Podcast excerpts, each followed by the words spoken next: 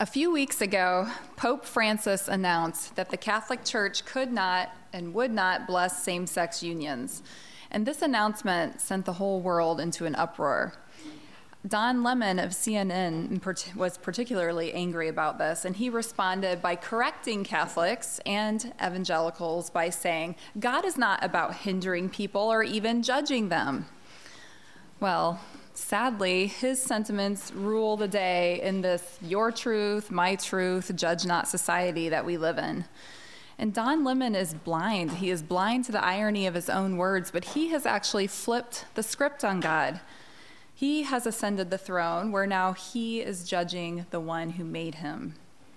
But Psalm 90 restores order to this upside down world of ours because it puts God and it puts us in our rightful places. It is a sobering song because it tells us the truth about what we are dust, here for a moment and gone the next. It reminds us that for all of our ambition and efforts, that after a few years we're going to dissolve back into the ground, the works of our hands forgotten. It reminds us that even if by God's grace there are pleasures in this world, the greater reality is it is mostly toil and trouble. And Psalm 90 is honest about why this is true. It gives a clear and reasonable answer to the question that has plagued humanity for its entire existence Why is there suffering in this world? Why do we die? Now, you may not like the answer, and to many, this psalm tastes like cough syrup, right? You want to spit it out or you want to chase it down fast with something to help you forget the bitterness. But for the Christian, Psalm 90 is medicine for the soul. After you've tasted the bitterness of it, there is healing. After you swallow the hard realities, this true healing truth emerges that God's steadfast love satisfies and fills our short and difficult lives with eternal significance.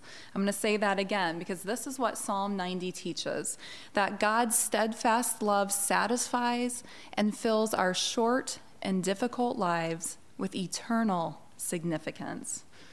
Okay, let's pray and we'll dive right in. Eternal God, use these truths from your word today to sober us where needed, but also to fill us with hope and energy to use our short lives for your glory. Establish the work of my hands today, Lord. It is nothing if you don't.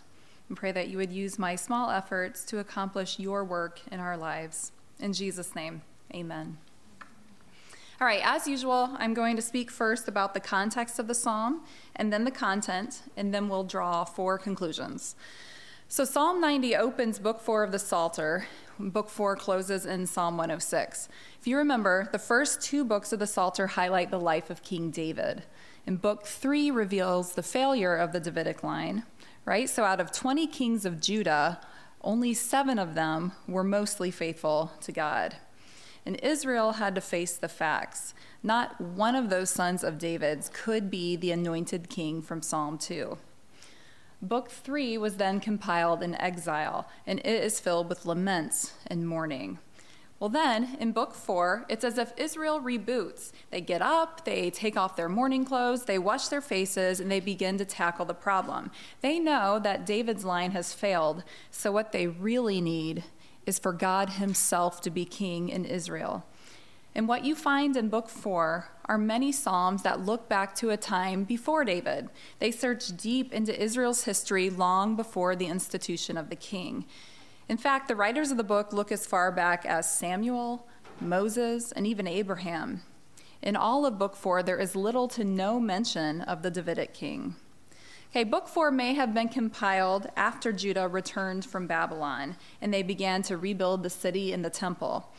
This return was like another exodus for Israel. So they were again in bondage in a foreign land, but God gathered them together and led them home. And the writers of this book return to that theme over and over again. The theme of Exodus you'll see all throughout book four. But the tone is very different in this book from the previous three books. Praise Psalms in this book now begin to eclipse the laments that we've had so many of in the first three. So Israel has emerged from another exile. That's what you need to think of in book four. And they're wanting to make God their true home and their true king.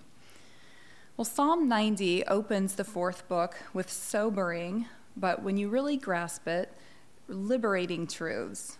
It gives an answer to the suffering and the laments of the previous books, and it offers a pathway forward. It tells us how we can be satisfied and how we can sing for joy all our days. Moses wrote this prayer, and in the superscript, he's called the man of God. So in the Old Testament, that designation would mean prophet. In the New, it would mean pastor. Moses is mentioned in seven out of the 17 Psalms in Book Four. So again, they're looking back into their history. But he is not actually mentioned anywhere else in the Psalms except in Psalm 77, which we covered a few weeks ago. Okay, we are not told why Moses wrote this prayer, but it doesn't really matter. Okay, as I once heard Kathleen Nielsen say, the Psalms are like stretchy pants.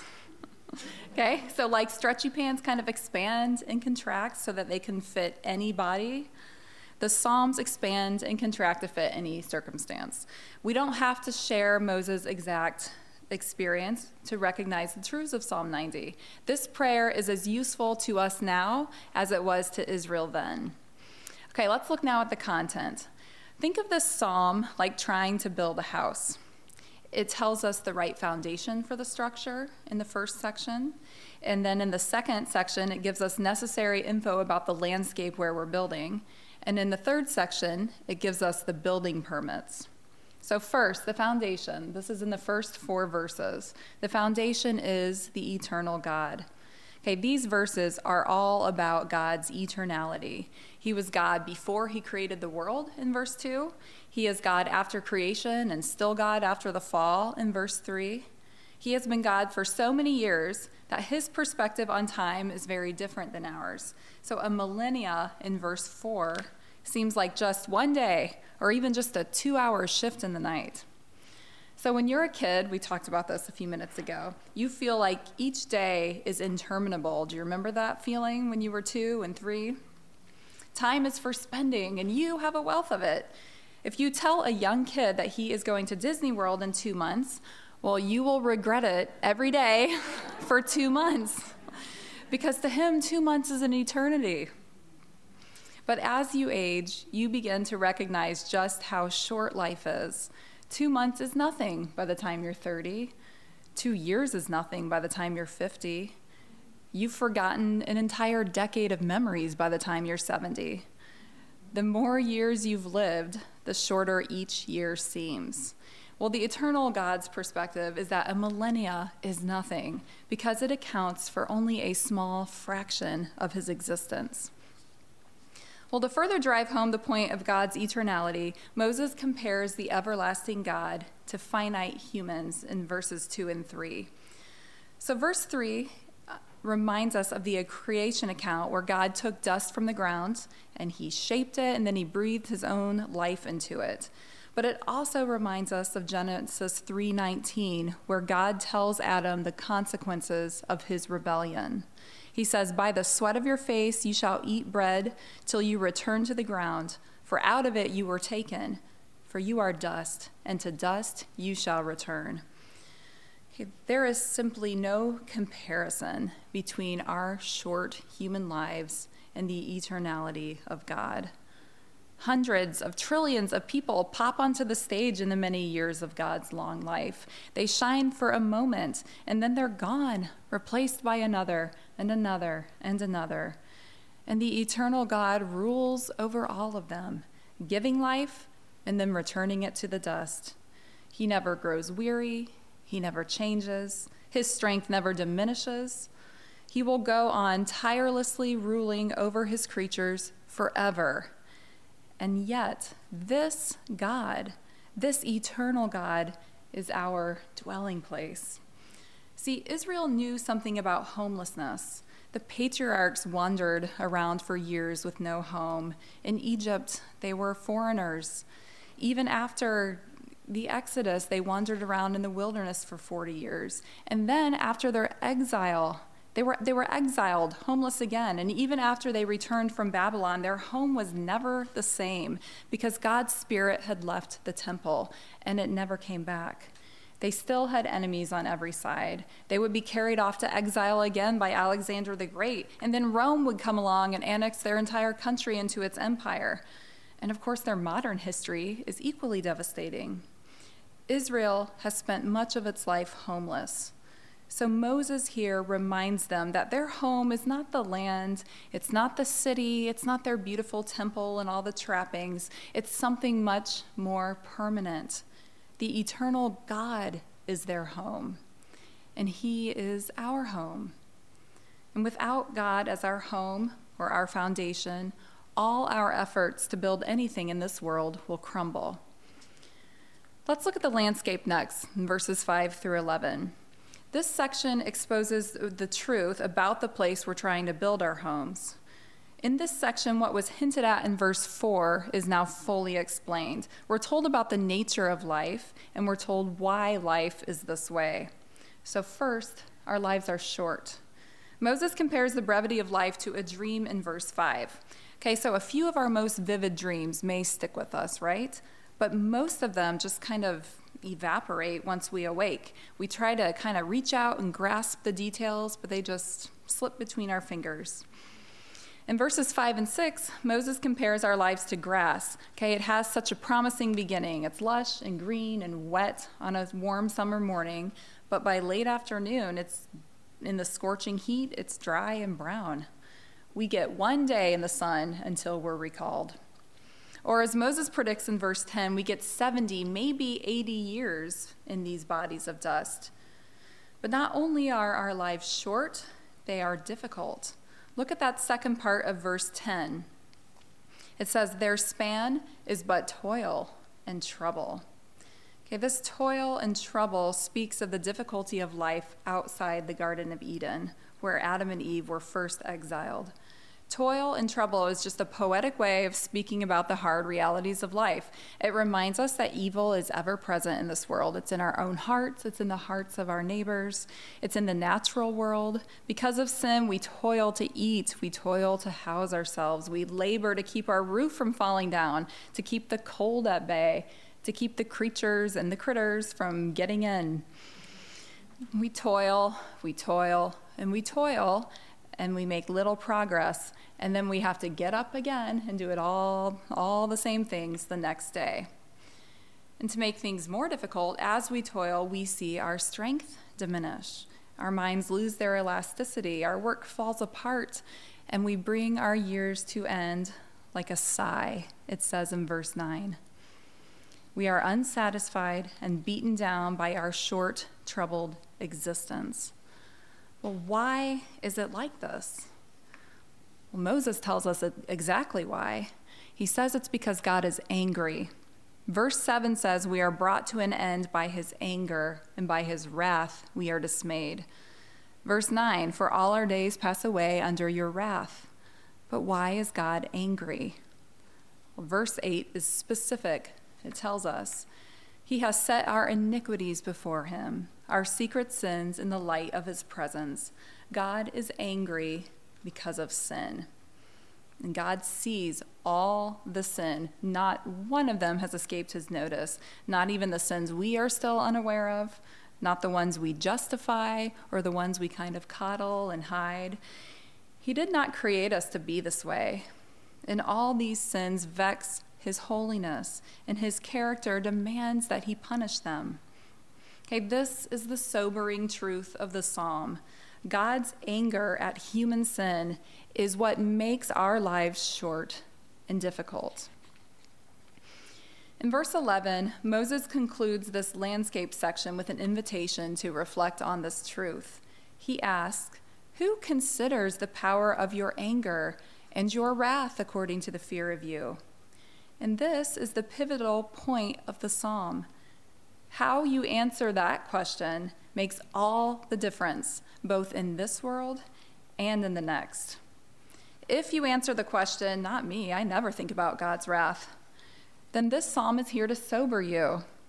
Don't be like the rest of the world who run from the truth and further and further away from God. Don't think that you can escape this reality by filling in the margins of your life with distractions. Take the cough syrup, it will heal you. Don't harden your heart to the truth like Pharaoh or like Israel. Don't lie to yourself about death. Death is judgment for sin, it comes quickly. Death is not an escape, it is not the end. Don't believe for a moment that you can overcome the futility of life with positive thinking. Don't deceive yourself. You cannot make your own way in this world. We don't have the power within us to escape this futility we feel in life. If you do not consider the truths of Psalm 90, your life will have no lasting significance. And you will have to face this truth one day. If you don't consider God's anger now, you will be dismayed by God's wrath. But if your home, if God is your home, then your heart responds very differently to this question Who considers the power of your anger? Well, our hearts cry out, We do. As God's people, we consider these hard realities because they make us wise. That's what we'll see in part three the building permits. In this section, Moses models the right response to these hard realities. Instead of running from God and chasing down that bitter syrup with something sweet, he runs to God in prayer. He petitions God five times here. He's praying in a way that only someone who understands God's etern- eternality and his settled disposition towards sin, only people who understand that will pray this way. Okay, we see how he prays in the five verbs teach, return, satisfy, show, and establish. Teach, we'll talk about that one first. This is the sobering song. If we have considered the power of God's wrath, then our hearts sing out like Moses in verse 12. Why don't you read that one with me? This is the sobering song. So teach us to number our days that we may get a heart of wisdom Okay, God's people are appropriately sobered by the truths of the previous section. Rather than being undone by them, we are trained by them. Trained by these truths to call out to the God who is not the, only the eternal creator and just judge, but who is also our home. The shortness of our lives teaches us to turn time and time again to God, the only one who can bring eternal value to our short years. This is wisdom, acknowledging and submitting to these truths. Next, Moses petitions God to return in verse 13. For the first time in this psalm, Moses uses God's covenant name here, Yahweh. And when you see the Lord in all capital letters like this, you should remember how God describes himself to Moses at Mount Sinai.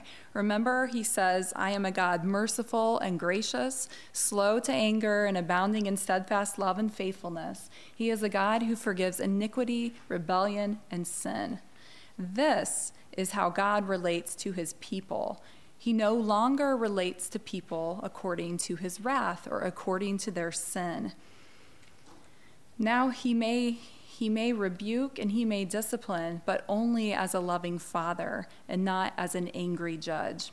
So Moses pleads with this God to return and this is the kind of language Israel used throughout their history after they had sinned and had experienced God's judgment. They would plead with God to turn back to them, like we saw in Psalm 80 Turn back, forgive our sins, and live with us once more. This word return is also the same word that God uses back in verse 3 when he returns man to dust. But here, God's people are boldly speaking that word back to God. In the parallel line, Moses says, Have pity on your servants, calling on God to be who he says he is. God has said he is merciful. He has made a covenant with them to forgive sins. And Moses boldly calls on God to be faithful to that covenant. He calls on God, honor your promises.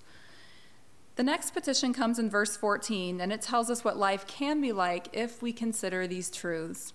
And this is the class theme verse Satisfy us in the morning with your steadfast love, that we may rejoice and be glad all our days. Without God's covenant love, there is no meaning in this life. But with God's love, joy, and satisfaction are absolutely possible. That word satisfied is the same word we use to say we're full after a good meal. So we don't need or want anything else. We're satisfied. This is a satisfaction that is soberly aware of what life outside God's love is like. This is a joy and a fullness that is especially satisfying because we understand what we have been spared. Verse 15 tells us that joy and gladness are possible even in the harsh landscape of section 2. It says, Make us glad for as many days as you have afflicted us, and for as many years as we have seen evil. If God is our God, we can stare evil and futility in the face and still sing the song of the blessed. Praise the Lord. Joy is possible in this world because we know that the eternal God loves us. But there is more.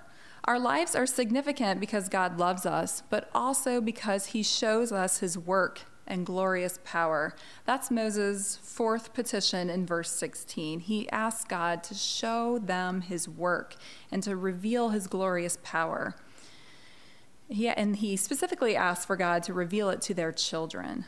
So don't forget that Moses wrote this prayer for the Exodus generation people who saw firsthand God's work and power in Egypt and then again at the Red Sea.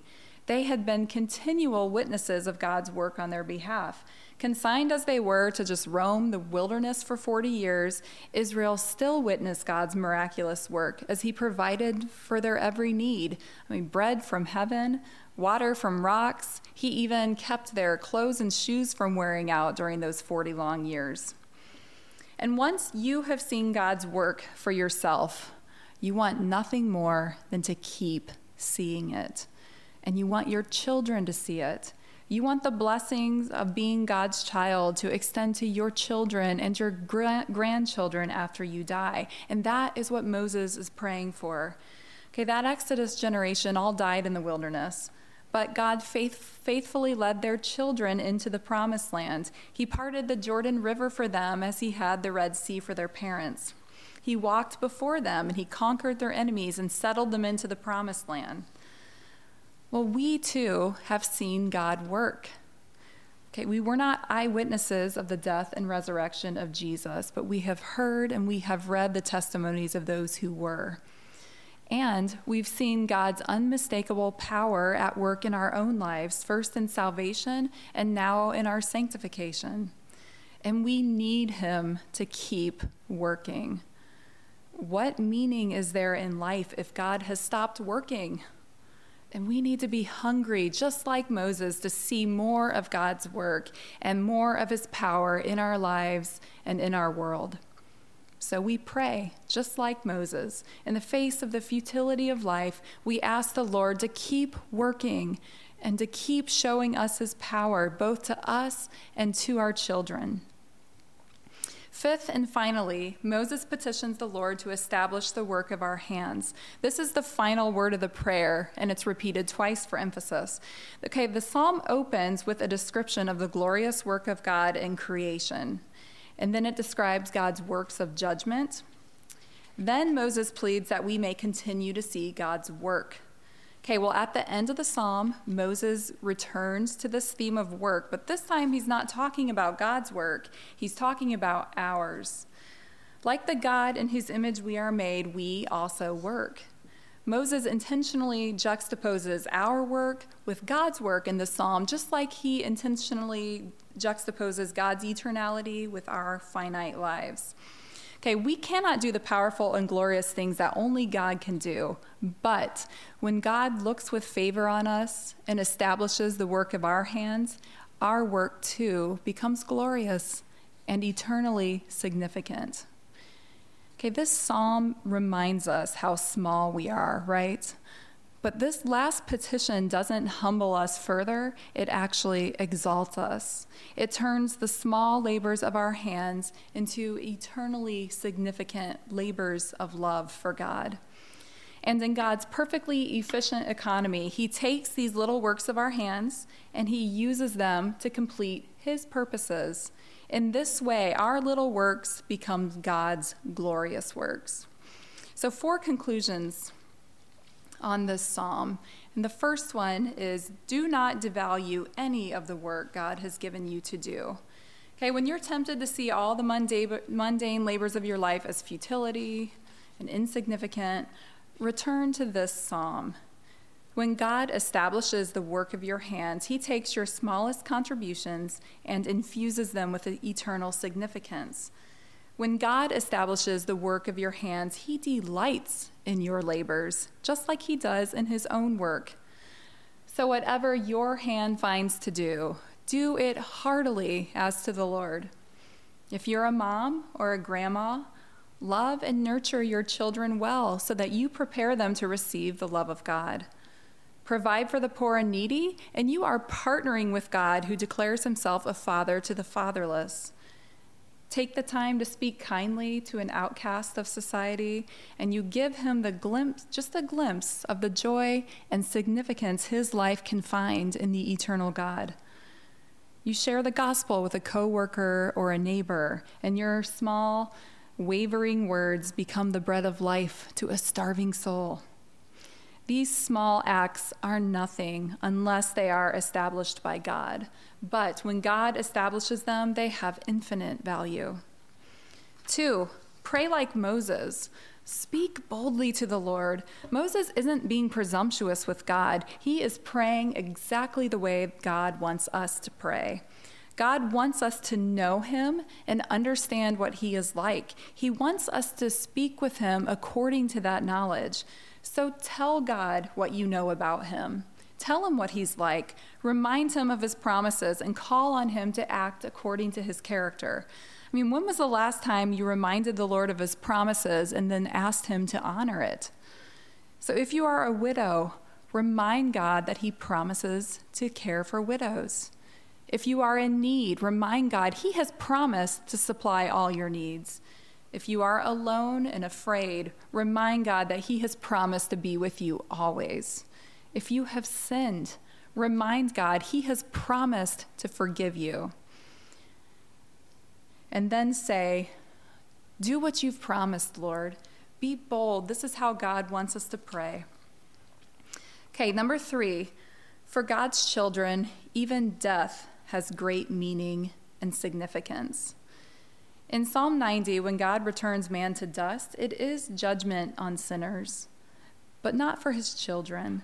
When God speaks return to you, it is spoken in love. It is the end of your exile. It is the end of all your wilderness wanderings. You are called right into the glorious presence of God, where you will live forever.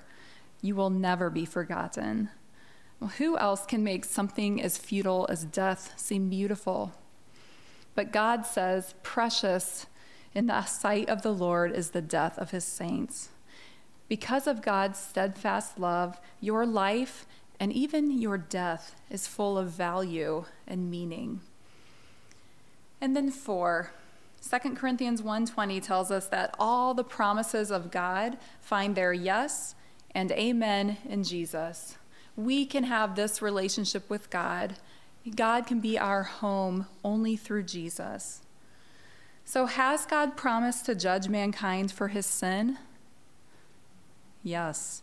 He poured out his anger and judgment on Jesus so that no more wrath and no more judgment remains for those who have put their faith in him. Amen. Did God promise to save mankind and to reverse and to reverse all the awful things that happened with Adam and Eve in the garden? Yes, he sent Jesus to bear the judgment, to toil and to suffer through the toil and trouble of this world, and to absorb the wrath of God, so that through him he can save us and he can make all things new. Amen. Has God made a covenant with us to love and never forsake us? Yes, Jesus gave his life's blood to enact that covenant. He has washed away our sins. We have become the very children of God, and God will never abandon his own. Amen. Has God promised to forgive our sins? Yes. They were judged and punished long ago in Jesus. Amen. Has God promised to hear our prayers? Yes. Like Moses for the Israelites, Jesus lives to pray and intercede for us, but unlike Moses, he will do this forever. Amen. Has God promised to make our redeemed lives significant? Yes. Our work is never in vain in the Lord. Amen. Has God promised to redeem our lives from the grave? Yes, for if we have been united with him in a death like his, we shall certainly be united with him in a resurrection like his. Amen. Has God promised to be our eternal home? Yes. Jesus said, I am going to my Father's house to prepare a place for you, so that where I am, you may be also. And so shall we ever be with the Lord. Amen. All these promises are ours through Jesus. Let's close in prayer. Teach us to number our days, Lord, that we may be wise. Forgive our sins as you have promised in Jesus' name. And satisfy us in the morning with your steadfast love, so that we may sing and rejoice and be glad all our days. And show us and our children your glorious work, O God and establish our own work. Take these little offerings of our hands and use them for your great glory and for our joy. In Jesus' name, amen.